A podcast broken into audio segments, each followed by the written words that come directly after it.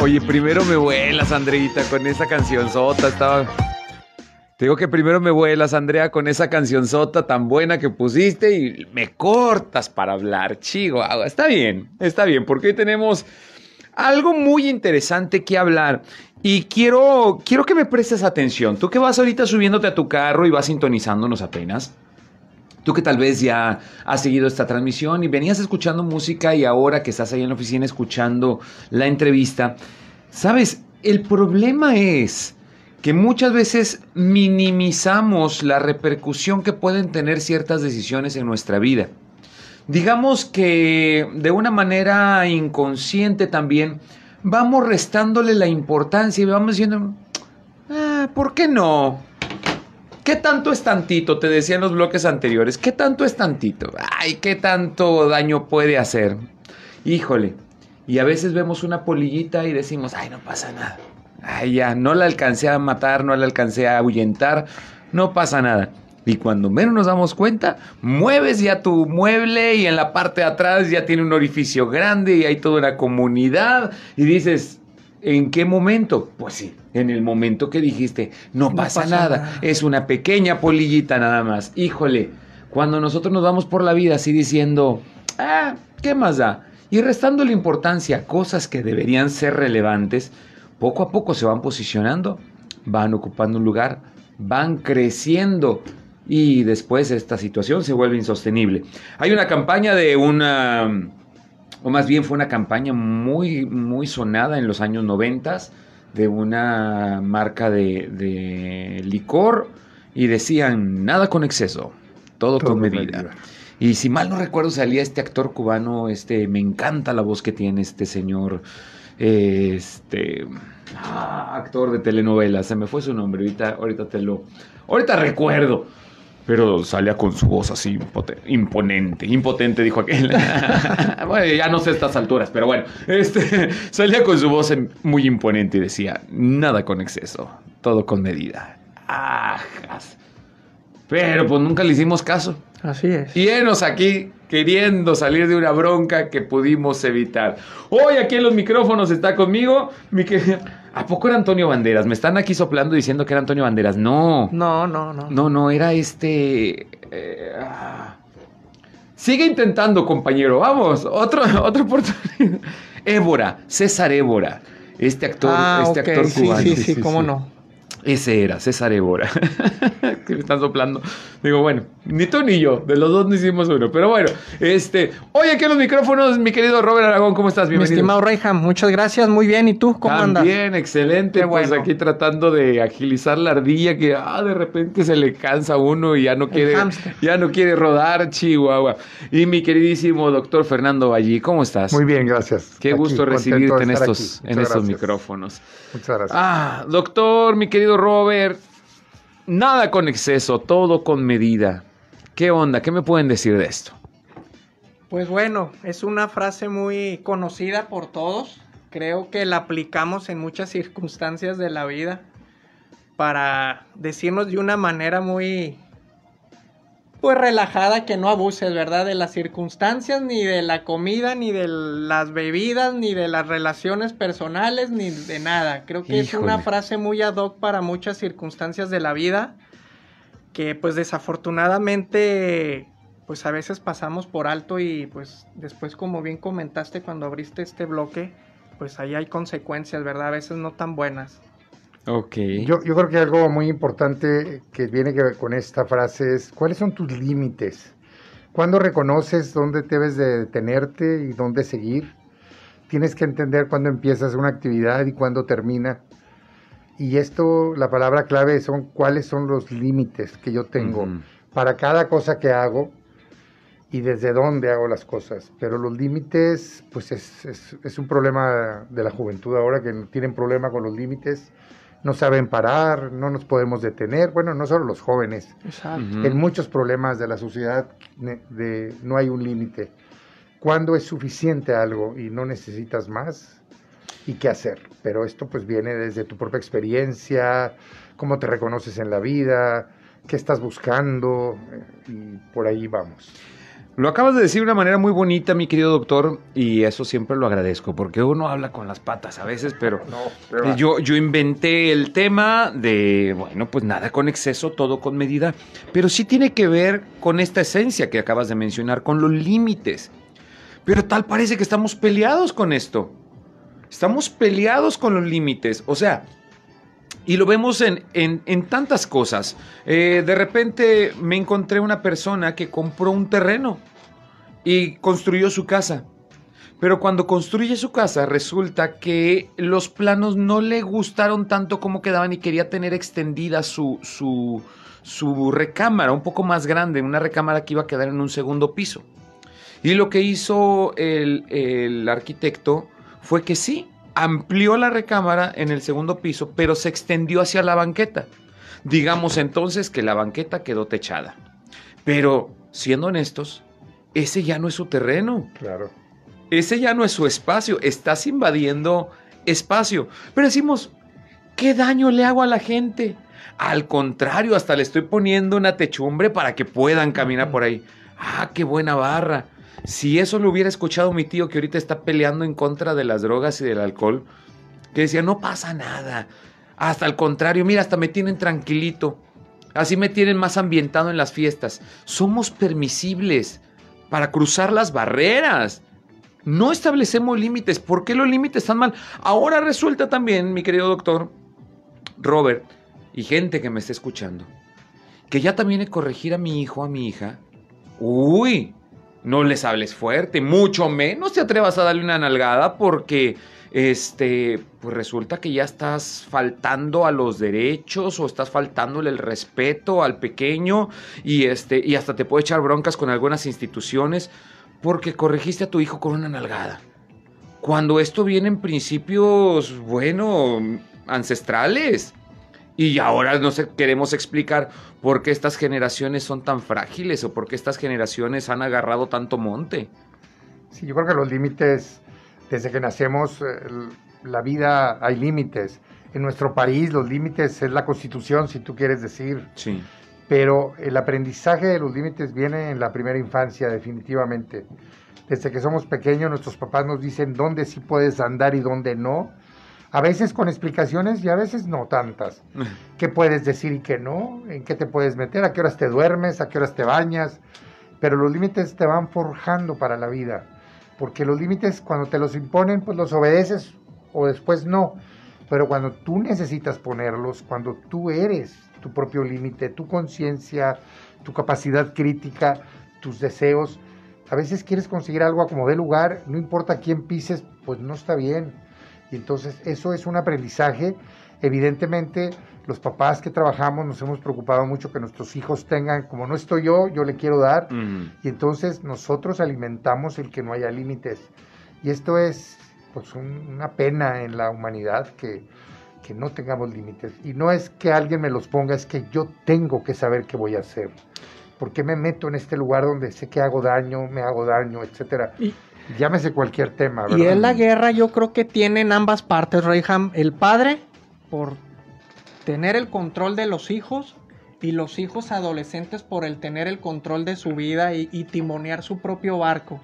Eh, pues es una guerra yo creo que ancestral de el que estira y el afloja, pero definitivamente los límites eh, básicos primarios que desde que estamos pequeños hay dos maneras de descubrir y cómo poner un límite. Uno, porque pues tus padres ya lo vivieron o ya saben la consecuencia de una acción por el cual en bajo a la premisa de la sabiduría o de tener una historia pueden poner un límite de algo. Y la otra es cuando ya te sucedió algo y te diste cuenta que por ahí no era y pues tú mismo estableces los límites. Aquí la bronca que tenemos es de que pues no somos tenemos esa cultura de, no respetar las, los, eh, las personas de mando, que son los padres, y esta juventud ahora de que, papá, pues déjame vivir mi vida. ese es precisamente un punto al que yo quería llegar, perdón, mi querido Robert, porque, este, ¿en qué momento se rompió la regla? O sea, ¿en qué momento dejó de ser básico el establecer estos lineamientos Y lo aplicamos en todo, o sea, no solamente en nuestro primer círculo como familia, en establecer los límites y establecer reglas y poder corregir cuando se tiene que corregir. ¿En qué momento se convirtió en violencia el dar una corrección a nuestros hijos? Quiero que me entiendan y no se me vayan a ir encima todos estos grupos defensores de, de la niñez y demás. O sea, Estamos hablando de límites y no estoy hablando de violencia física, porque tampoco el corregir a, los hijos va a ser un, algo de violencia. Eh, yo me gusta regirme por principios ancestrales y yo encuentro en la Biblia que dice que debo de corregir a mi hijo y me va a dar descanso, me va a dar paz y es para forjar un futuro en ellos. Entonces, también habla acerca de la vara, una vara de corrección. Yo Hablo yo en mi caso muy particular. A mí no me gusta usar o no me gustaba usar una vara para corregir a mis hijos, ni el cinto como alguien lo hace, que también es muy respetable. A mí me gustaba, después de haberles corregido, después de haber enseñado, sabes que esto que hiciste no estuvo bien, faltaste estas reglas, esto no, no puede ser y no lo debo de permitir y tú tampoco lo debes de permitir.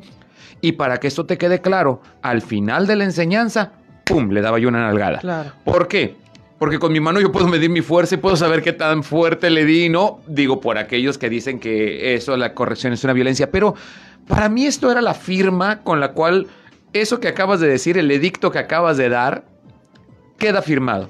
Y después de la nalgada, entonces viene el abrazo para decir, hijo, en ningún momento esto es algo en tu contra, no es algo que yo te quiero hacer menos, ni te quiero eh, romper ilusiones o sueños que tú puedas tener. Yo te amo, cuentas conmigo y sanabas entonces la corrección que habías dado previamente. Para mí esta es la técnica y esto es lo que yo uso en escuela para padres y siempre digo, siempre la corrección y el establecer límites debe ser importante. Pero ¿en qué momento pues es que dejó de serlo? Acabas de decir algo muy, muy importante, Reyham, de, pues, de la vara. Digo, pues tú has visto en las redes sociales la famosa chancla voladora, que en mis tiempos utilizaba la chancla voladora.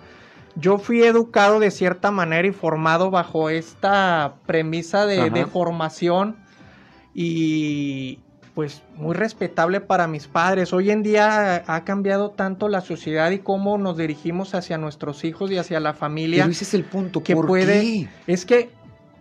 O sea, ¿quién dijo que esto era malo? Y, lo que nosotros dijimos, ok, lo aceptamos. Últimamente se confundió a lo que es a lo que voy. Que tú acabas de decir que la corrección no necesariamente estamos hablando de violencia. Y yo te pongo en, en contexto la vara que decía en la Biblia puede ser un correctivo y el correctivo no simplemente tiene que ser la violencia. Tiene que ser a lo mejor una enmienda que a él le cause, híjole, una, que lo saque su área de confort, de que vea que lo que hizo está mal, no necesariamente es, eh, un golpe. Un ejemplo así muy básico y creo que sucede hoy en día los hermanitos que están discutiendo que el otro hermano le dé un golpe y si uno de ellos es fan de los videojuegos, no necesitas darle un golpe, sino que le castigues el Xbox un día o dos mm. y hasta te va a decir dónde voy porque ya no quiero que sean mis padres y ya a ver quién me adopta, porque a veces sufren más. Tenemos creo que más opciones de cómo aplicar los correctivos porque antes no tenías esa, ese abanico de de que les podrías quitar tanta comodidad que hoy tienen nuestros hijos. Yo, creo que lo que tendríamos que hacer es ayudar a reflexionar eh, lo que estamos haciendo con ellos y lo que le pedimos. Hay cosas que son negociables y cosas que no son negociables. Y entonces, no sé, yo la violencia pues no, no creo que sea necesaria, pero sí la autoridad con esta autoridad que puedes llamar, porque pareciera que los papás les pedimos perdón a nuestros hijos para poder decirles que no hagan lo indebido, lo cual me parece patético. Lo que tendríamos que hacer es pensar, ¿qué quiero que aprenda? Y si la lección es quitarle el Xbox, es, no sé, lo que tengas que hacer, pues lo haces. Pero siempre darle el espacio a la reflexión del aprendizaje, porque hoy estás tú con ellos y finalmente tú asumes muchas cosas. Cuando están solos y tienen que tomar decisiones, tienen que partir de una reflexión, qué es lo bueno y lo malo de cada decisión y me tengo que hacer responsable, que esa es la otra circunstancia, que no los enseñamos quizás, porque no hay límites, a ser responsables. todo lo que pase, el papá sale a flote, sale a flote, lo va resolviendo y el hijo finalmente no vive una consecuencia de aprendizaje. Yo, yo creo que así me gustaría más que se hicieran las cosas no por miedo, sino por convicción. Claro. Es por eso que yo hablaba de estos elementos tan importantes en la corrección. Número uno es poder eh, hacer notar dónde estuvo la falta. Porque hay quienes reaccionan de primera con la chancla, con el cinto. A mí me daban con una vara de guayabo. ¿Y sabes por qué? Porque esas no se rompen. Flexibles. Ajá, son muy flexibles. nada más zumban y ¡opa! Te deja cicatriz casi, casi. Pero bueno, este. Eh, no tienes por qué corregir la intención, sino corrige la acción. Esto también es importante y no puedes olvidar esos elementos. ¿Por qué? En su intención de ayudar se equivocan, tal vez nuestros hijos, hablando ahorita específicamente de este punto. En la intención de ayudar se equivocan. Tuvo un accidente, se le cayó el jugo o el refresco de fresa que les encanta, pero se le cayó en la alfombra, en la sala. Entonces el niño en el afán de corregir eso llega con un trapo y empieza a extender la mancha en lugar de corregirlo. Llega la mamá enojada, le da sus chanclazos, le grita, quítate, inútil, espérame. O sea, en ningún momento estuvo la intención de hacer algo más grave. También está para los padres, ¿verdad? Exactamente. Aquí, la exageración de los castigos. Esta va, ahí es donde está la enseñanza. ¿Qué estás corrigiéndole? La acción ¿Qué vas a corregir? Sabes que tú no deberías estar tomando este refresco o comiendo aquí en la sala. Sabes que está prohibido hacerlo. Tienes que hacerlo en el comedor o en la cocina. Eso es corregir la acción. ¿Por qué? Porque no se debió haber caído el refresco aquí. Yo entiendo que es un accidente, pero no debías haber estado aquí con el refresco. No el castigar, mira la mancha que acabas de hacer y cómo lo regaste, porque la intención no era perjudicar, era ayudar. Entonces, cuando tú eres específico en eso, y después también, si quieres, viene la corrección, estás como firmando nada más, pero también al final tiene que haber el consuelo y el ánimo para no denigrar el, aspecto interior de la persona o del pequeño en este, en este caso. Por eso es que yo enseño estos principios y todo tiene que ir acompañado una cosa de la otra. Pero también, independientemente de si tú estás de acuerdo o no con este procedimiento que yo tengo, que también me gustaría que compartieras tu opinión con nosotros, comunicándote a nuestras líneas aquí en cabina 87 17 13 88 67. Hoy estamos hablando de establecer límites. ¿Cómo los estableces tú? Y vamos a hablar de qué sí nos ha funcionado y qué no. ¿Por qué? Porque hoy por hoy estamos pagando facturas de situaciones que debieron haberse resuelto hace tanto tiempo atrás o simplemente no se debió haber sido permisible en esas cosas y lo fuimos. Hay que corregir. ¿Cómo es la forma correcta de corregir cuando nos pasamos los límites? Porque ya aprendí también, como vi a mi papá, volviendo a este punto, o vi a mi jefe, íbamos en el carro, nos cruzamos el rojo, nos detiene el policía. Ay, ahí viene este otra vez a molestar. Ahí viene esta otra vez a molestar. Ay, muy seguramente quiere su moche. O sea, lo único que va a hacer es infraccionarte porque cometiste una falta. Pero ya sacaste un billete y ya dijiste, ah, ahora pues ahí Exacto, Rejame. es que hay, hay situaciones donde rompemos los límites.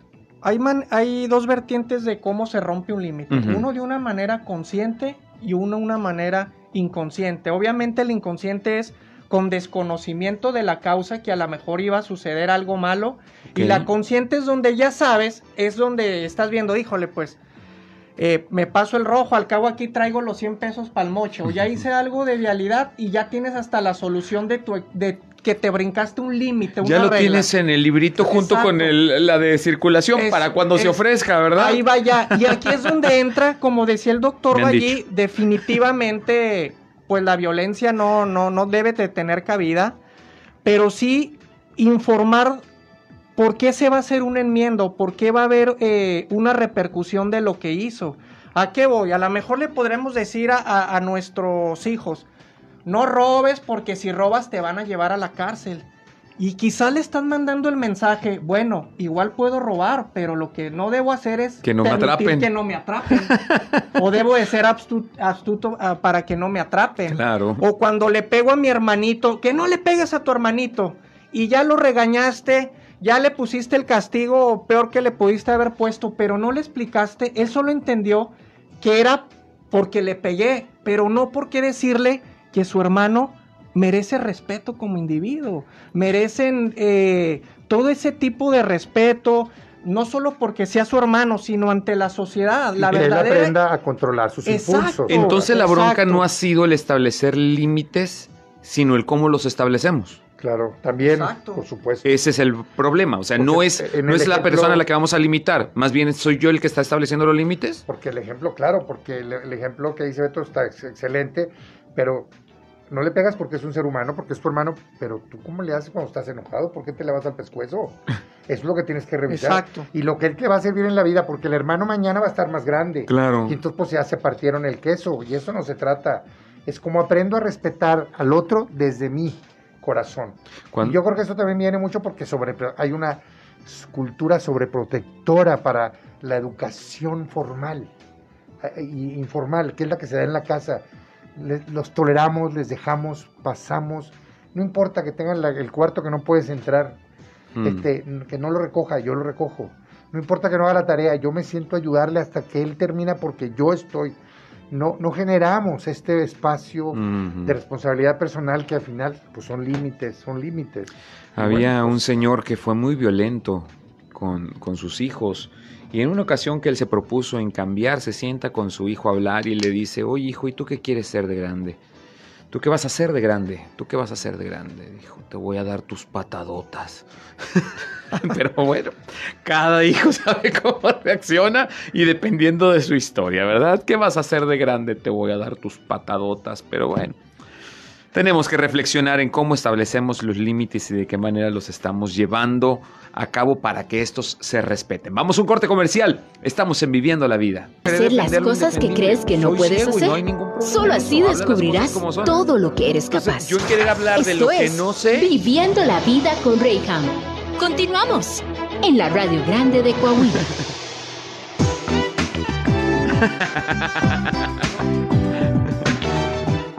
Ya estamos de regreso en Viviendo la Vida y sí, capaz si nos apedrean el changarro. Oye, es que hay, hay tantas cosas en las cuales, bueno, acabas de decir algo bien importante. Estamos en una etapa de transición también. Hoy por hoy vivimos en una etapa de transición. La misma vida nos ha marcado esta pauta, ¿va? Todo está cambiando y a final de cuentas siempre ha sido así. Sin embargo, en las modas que vamos adquiriendo, pues nos vamos adaptando. Pues antes a mí no me gustaba usar, mira, para las piernillas que tengo, a mí no me gustaba usar los pantalones repegados. Y ahora resulta que los pantalones no solamente van repegados, ya no suben más.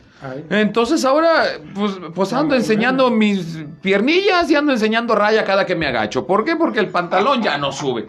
Esa es la moda y así es. ¿Quieres buscar pantalones normales? Uy, ahora para encontrarlos. Y como este ejemplo tan burdo y tonto, nos encontramos con muchas etapas en la vida con esta situación que tiene que ver con la inclusión, con este tema que tiene que ver también con los derechos humanos, con este tema que tiene que ver con la violencia de género, con este tema que tiene que ver entre la autoridad, entre padres e hijos, o sea, nos volvemos una situación de adaptación que a veces no todo aterriza en el lugar donde debe de aterrizar y empezamos a pagar facturas, insisto, disculpen la, el ejemplo, pagamos facturas de situaciones que permitimos.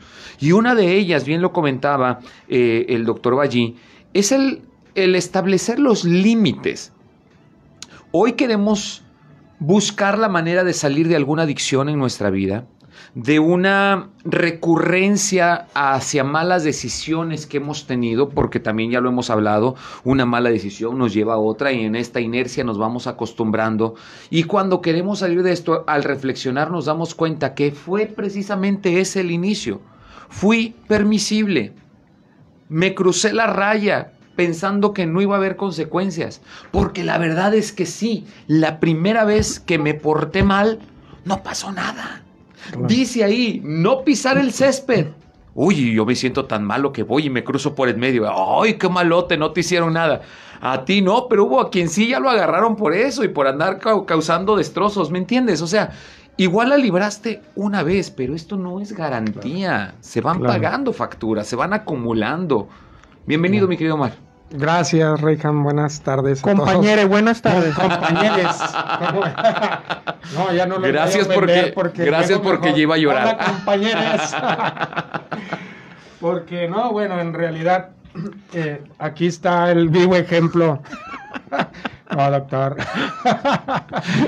Este, aquí está el ejemplo que ya no vuelvo a llegar tarde porque me toca el frío. Las consecuencias. Pero no, al final de cuentas creo que venimos, venimos en este proceso de cambios de, de y nunca, nunca va a haber una, una tendencia normal, ¿no? O sea, que, que se estacione. Una tendencia estacionaria, siempre vamos modificando y esta, esta dinámica de, de, todo, o sea, y retrocedemos y luego vuelven las modas del pantalón de campana, luego vuelven este, eh, hay un meme que, que, pues ya no saben si, si realmente es hombre o mujer el que está ahí eh, este, con el pantalón arretacado, entonces realmente Sí, eh, o, como dices, vea, pues yo no me pongo esto porque después me dicen cañas haciendo, ¿no?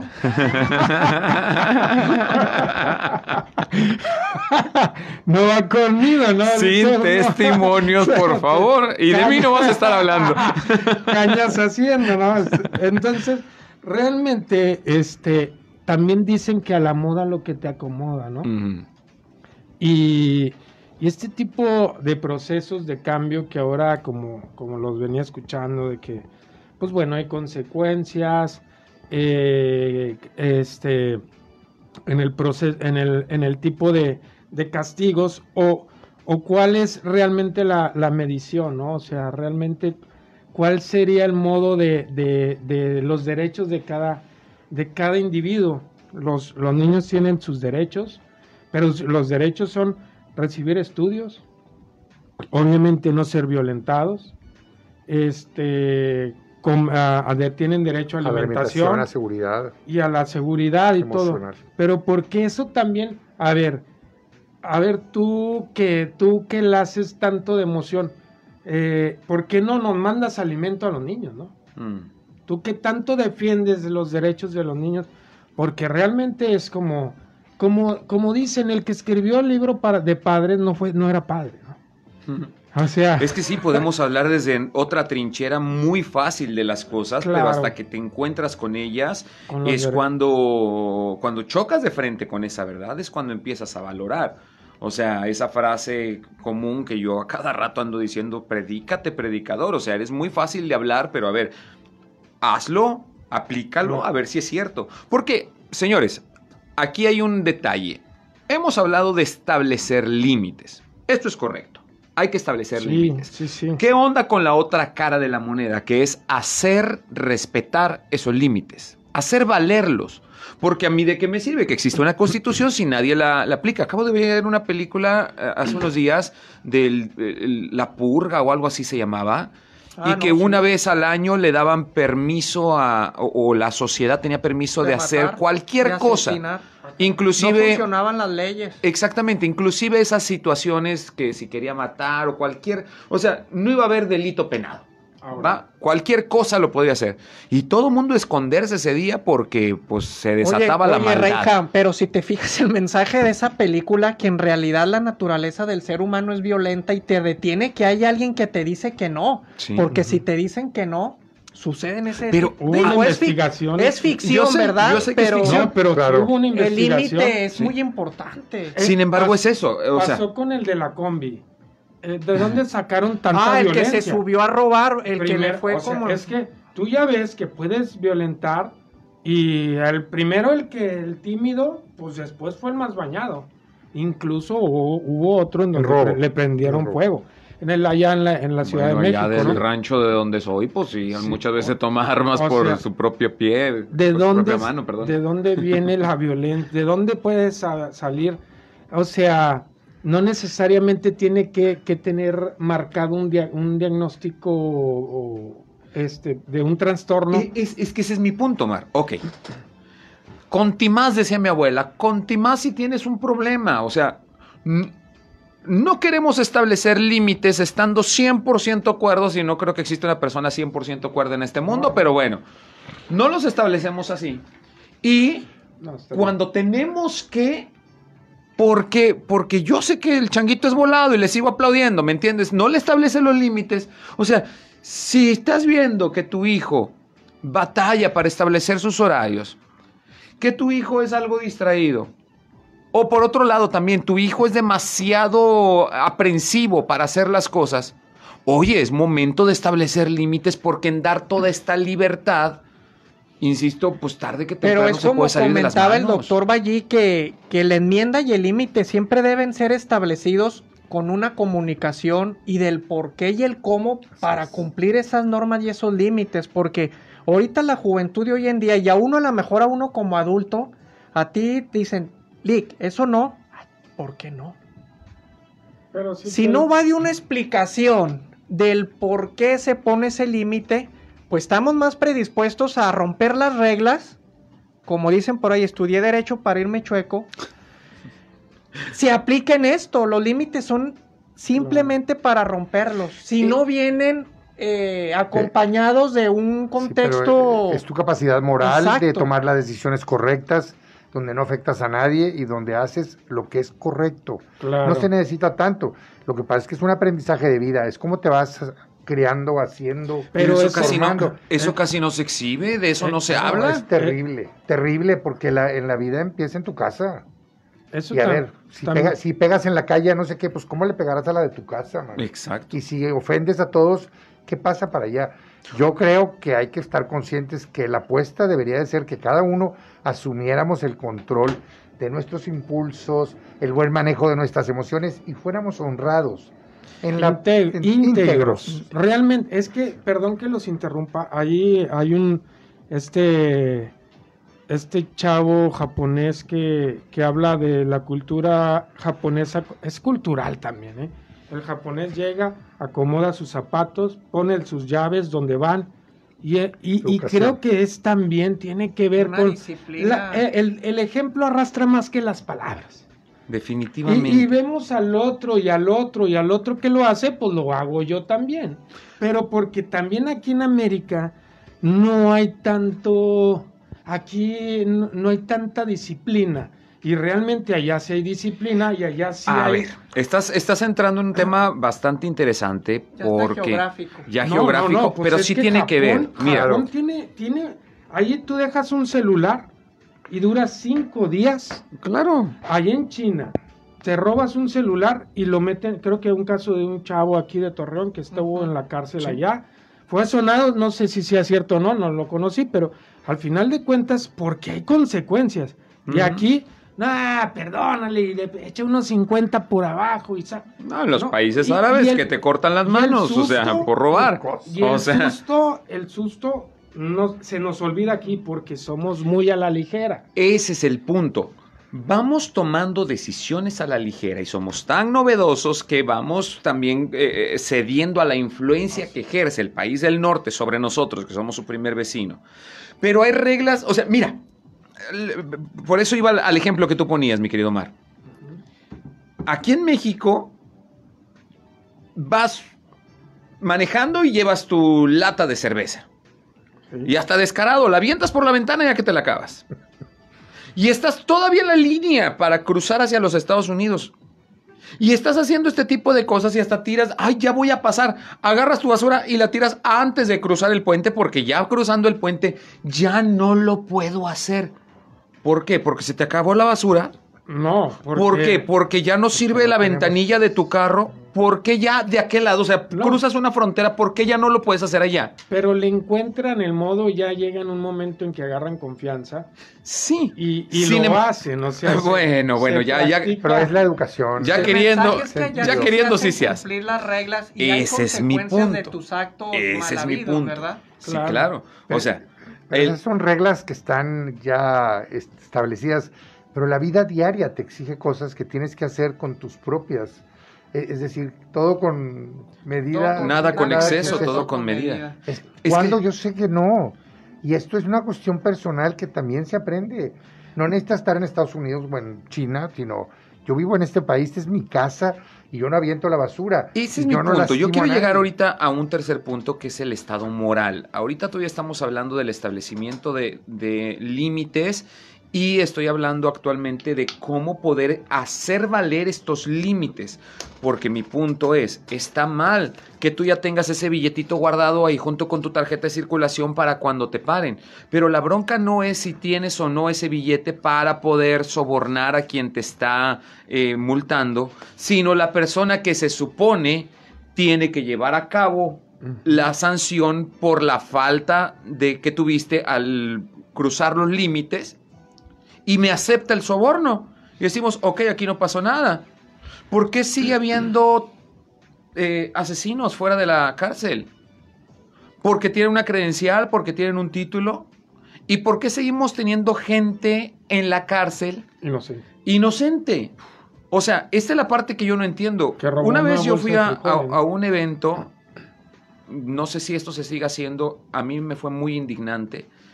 Eh, donde se le entregaba la absolución de sus de su pena o no sé cómo llamarlo, de su condena, de su condena.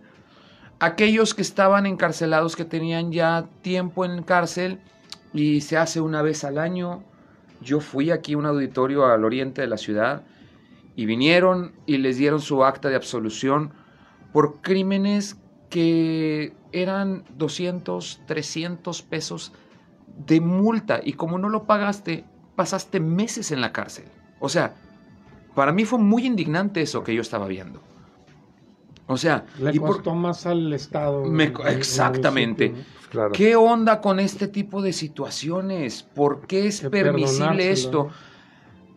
Y ya, no me meto en camisa once varas porque te puedo hablar de cosas que se viven también internamente.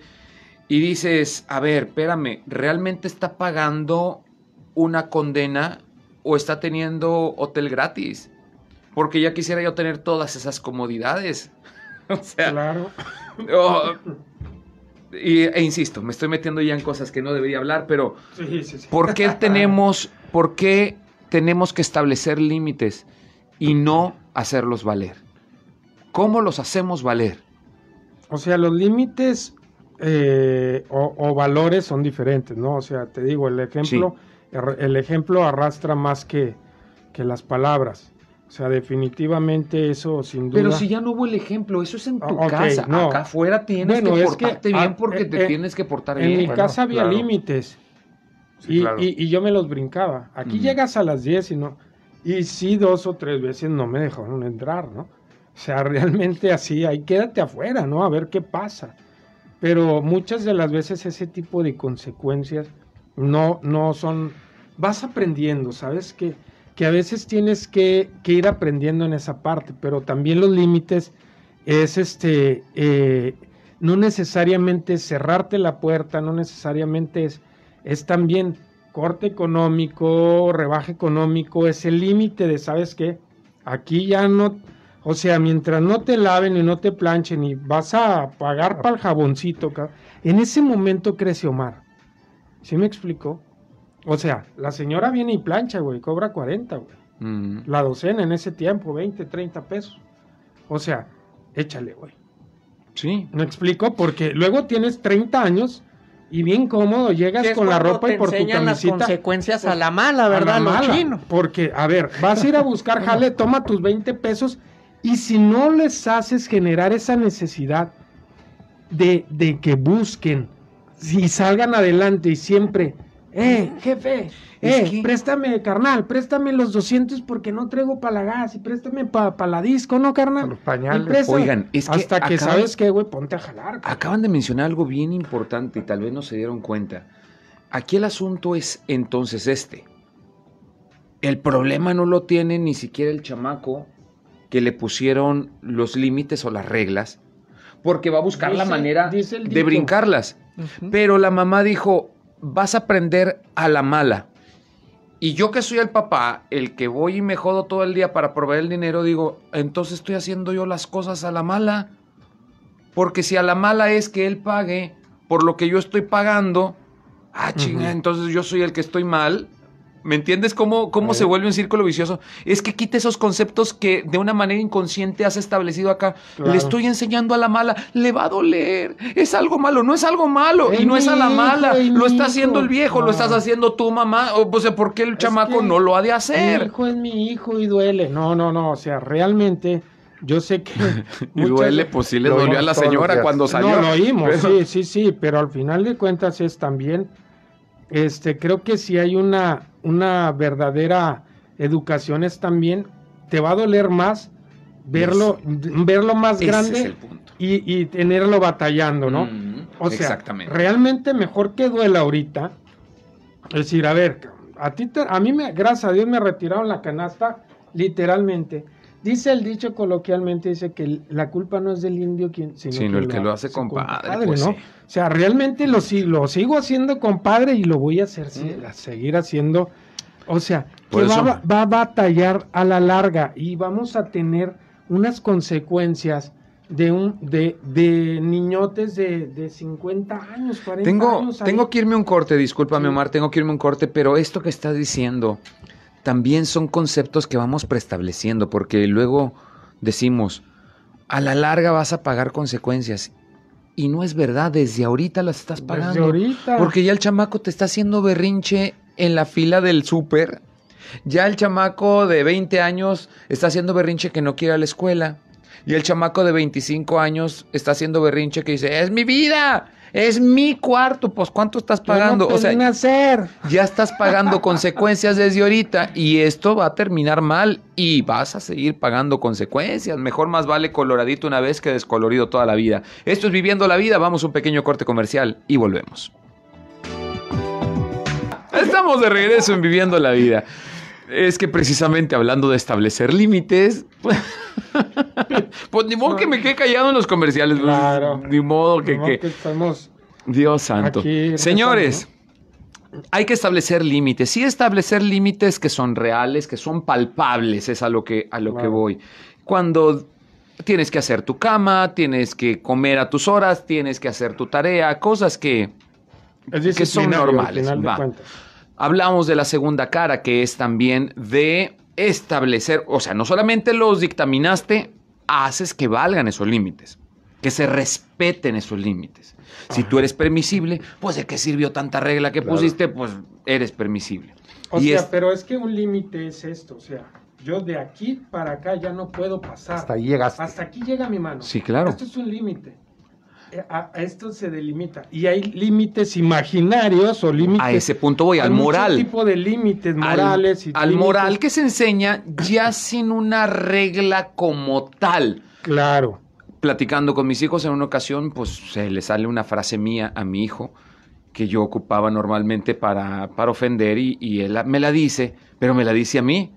Le dije, eh, esa frase es mía. Claro. Pues sí, a ti te la escuché. Claro. Dije, sí, pero. También a mí me la aplica. Pero, pero, como. Y, ya queriéndome defender, literal como gato boca arriba, yo diciendo, sí, pero pues, como no me aprende lo bueno, ¿verdad? También hay cosas, como bien decías tú, Omar, que no, que no se establecen en un papel o una regla como tal de decir, tiende tu cama. Son cosas que van con los hechos, que van con el ejemplo. es una disciplina, no un límite, ¿no? O sea, realmente aquí vamos en las conductas, en las conductas que, que, se van aprendiendo y consolidando. Y nosotros después batallamos en, en desconsolidar. O sea, ya cuando llegan a la, a, la, a la clínica, es que ya vienen arraigados con conductas aprendidas y consolidadas, como es el vivo ejemplo del niño con la paletita, ¿no? Le das el premio, le sigues dando el premio, o al perrito. Vamos, mm. vamos, vamos, dale un perrito mm, que se siente y el perrito le da su galletita con ese estímulo que trae algo que, que le da esa sensación al perrito y al rato te basta bailar el perrito por la galletita. Por eso los queremos más a nuestros perros. y, los consolidaste. Y aquí nosotros consolidamos, seguimos consolidando ah, ya te dije que no, que no, pero con el billete de 200, que ya te pongas a buscar trabajo, ya me tienes mm. hasta la madre, pero con el dinero en la mano, ¿no? Mm. O sea, pues. no, no hay un límite. No te entiendo. No, y a lo mejor está el límite, pero lo que vuelvo a lo que comentaba el tecnicismo del doctor Valle, que límite, cada límite debe ir de la mano con un porqué del límite y cómo ejecutar ese límite del por qué lo pusiste. Por ejemplo, en, las cuestiones de las drogas, todos los adictos les queda claro que su familia, que yo, que tú, que Omar, que Ballí les han dicho, no te drogues. Y, han de todos sabemos que las drogas, hacen malo, pero tendríamos más éxito si a lo mejor te acercas a ese chavo y le explicas que todo su plan de vida se puede derrumbar si él le dice sí a las drogas. Eso es lo que dicen los psicólogos. De los límites debe de venir una explicación en realidad concreta del por qué no pusiste límite. Si nada más llegas y le dices no te drogues, pero si llegas y le dices si te drogas vas a empezar a fallar en la escuela, vas a empezar a batallar para tener un buen empleo. Ah, no, pero es que eso le pasa a todos menos a mí. Es que aquí, aquí está, la clave lo que dijo el doctor Valle al principio del programa. ¿Cuánta culpa pagamos o sentimos por nuestros hijos? ¿Cuánta culpa? O sea, ¿por qué sentirnos culpables al educarlos? ¿Cuánta culpa sentimos porque, que porque se divorció, que porque no estuvo con ellos, que porque eh, no hay, eh, porque la, la demanda a la a hoy en día de, que el papá tiene que tener que cierto tiempo con ellos, mejor darles calidad, digo, eh, no cantidad. Y en realidad, ¿cuánta culpa es que siente el papá porque así la sociedad te lo está vendiendo? Mm. Antes el papá era el papá y mandaba y se hacía lo que decía, ¿no? Tengo tres minutos para despedir este programa, señores, y yo lo único que puedo decir si todos los que estamos en esta mesa, que fuimos criados todavía con esa eh, cultura, si tú quieres, con doña Sara García en las películas y que cómo lloraba y cómo era recia para corregir también. Eh, yo tampoco. Yo me contaron solamente. yo sí. Estoy diciéndole, bueno, en fin.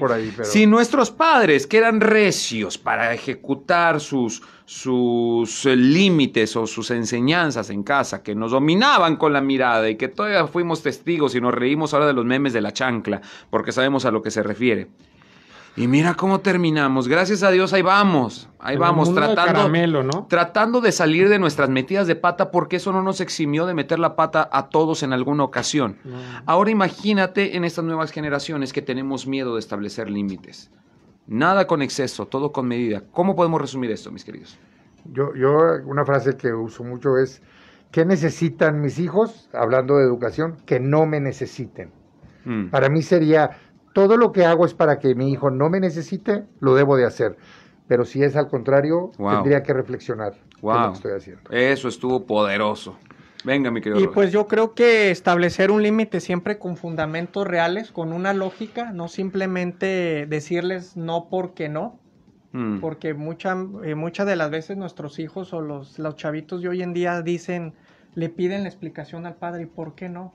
Y a veces los padres no tienen ni siquiera ellos mismos la respuesta. Por, por, pues porque sí, porque sí, porque soy tu padre. Hay que ser más claros en el por qué los límites y el por qué se están estableciendo los mismos límites para que tengan un éxito de que se cumplan, ¿no? se ejecuten. Hay que ser asertivos en lo que, que, pedimos y con lo que hablamos. Mi querido Mar.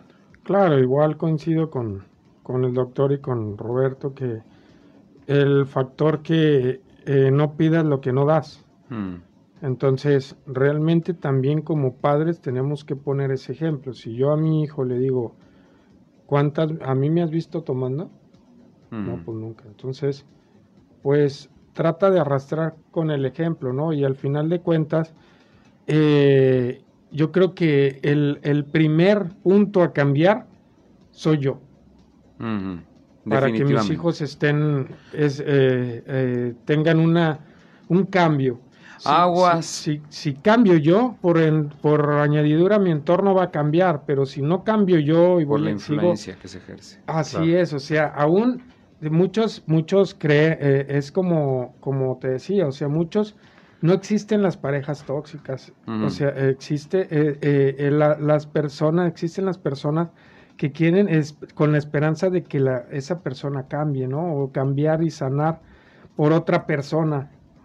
Y así no es, o sea, realmente primero tengo que sanar y cambiar yo. Definitivamente. O sea, no hay toxicidad en, ninguna pareja. o sea, el, punto eh, eh, eh, de todo es que, que yo ya no me voy a meter en los otros factores que no me, que no me competen, ¿no? que no puedo controlar.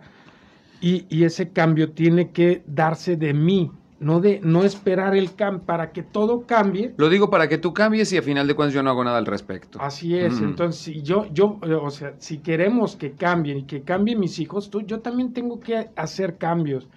Porque sigues ciclando, son ciclos, son cíclicos y esto es cíclico totalmente, todas las conductas aprendidas son cíclicas. Entonces, si no hago otros rompo esos límites, esos ciclos, nunca va a haber ningún cambio. Si por alguna razón te has encontrado ya inmerso en un mundo en el cual has luchado y no puedes salir porque esta situación puede más que tú, déjame decirte que sí hay salida. En Libérate Laguna podemos ayudarte. ¿Dónde los podemos encontrar? Bueno, estamos en Avenida Bravo número 50 Poniente, Colonia Centro, las 24 horas, los 7 días de la semana y en las redes sociales como Libérate Laguna. Ya lo saben. algo muy importante que quiero decirte que eh, es, es que vean que somos el único centro aprobado, ¿eh? O sea, ah. como, como mixto, ¿eh? No te dejes ir con el primer postor, investigale tantito. Porque... Métete al directorio y realmente se, ahí aparecen. Aparecen otros dos como autoayuda, pero autoayuda no significa que esto sea un centro de tratamiento profesional realmente con, con, las capacidades, con la, con la gente capacitada. Haz valer tu tiempo, tu intención de una renovación y haz valer también tu dinero. Investiga antes de lo que De hecho, así rapidito, yo sé que ya tenemos el tiempo. Estamos llenando un formato donde lo mandaron por la asociación aquí del CONADIC de México, pero viene de Estados Unidos y ya contemplan a Libérate Laguna en una plataforma internacional. internacional para la información y donde estamos dando un servicio de calidad. Y ahí dice de los algo, de Latinoamérica. Es, algo muy padre, la verdad que me siento muy orgulloso. Contemplen en eso. Digno, de, digno de ser mencionado, claro que sí. Eso es algo, este, pues que, que le ha costado a todo, a todo el equipo, ¿verdad? Pero a final de cuentas, esto sigue siendo un trabajo en conjunto. lo que hacen en Libérate y lo que haces tú también por tu ser querido, por la persona que estás llevando a una rehabilitación. Trabajando juntos lo podremos lograr. Gracias por tu sintonía y preferencia. Gracias, muchachos por haber estado aquí. Y gracias a ti también por tu sintonía y preferencia. Nos escuchamos el día de mañana en punto de las 11 de la mañana. Dios te bendiga. Adiós. Adiós.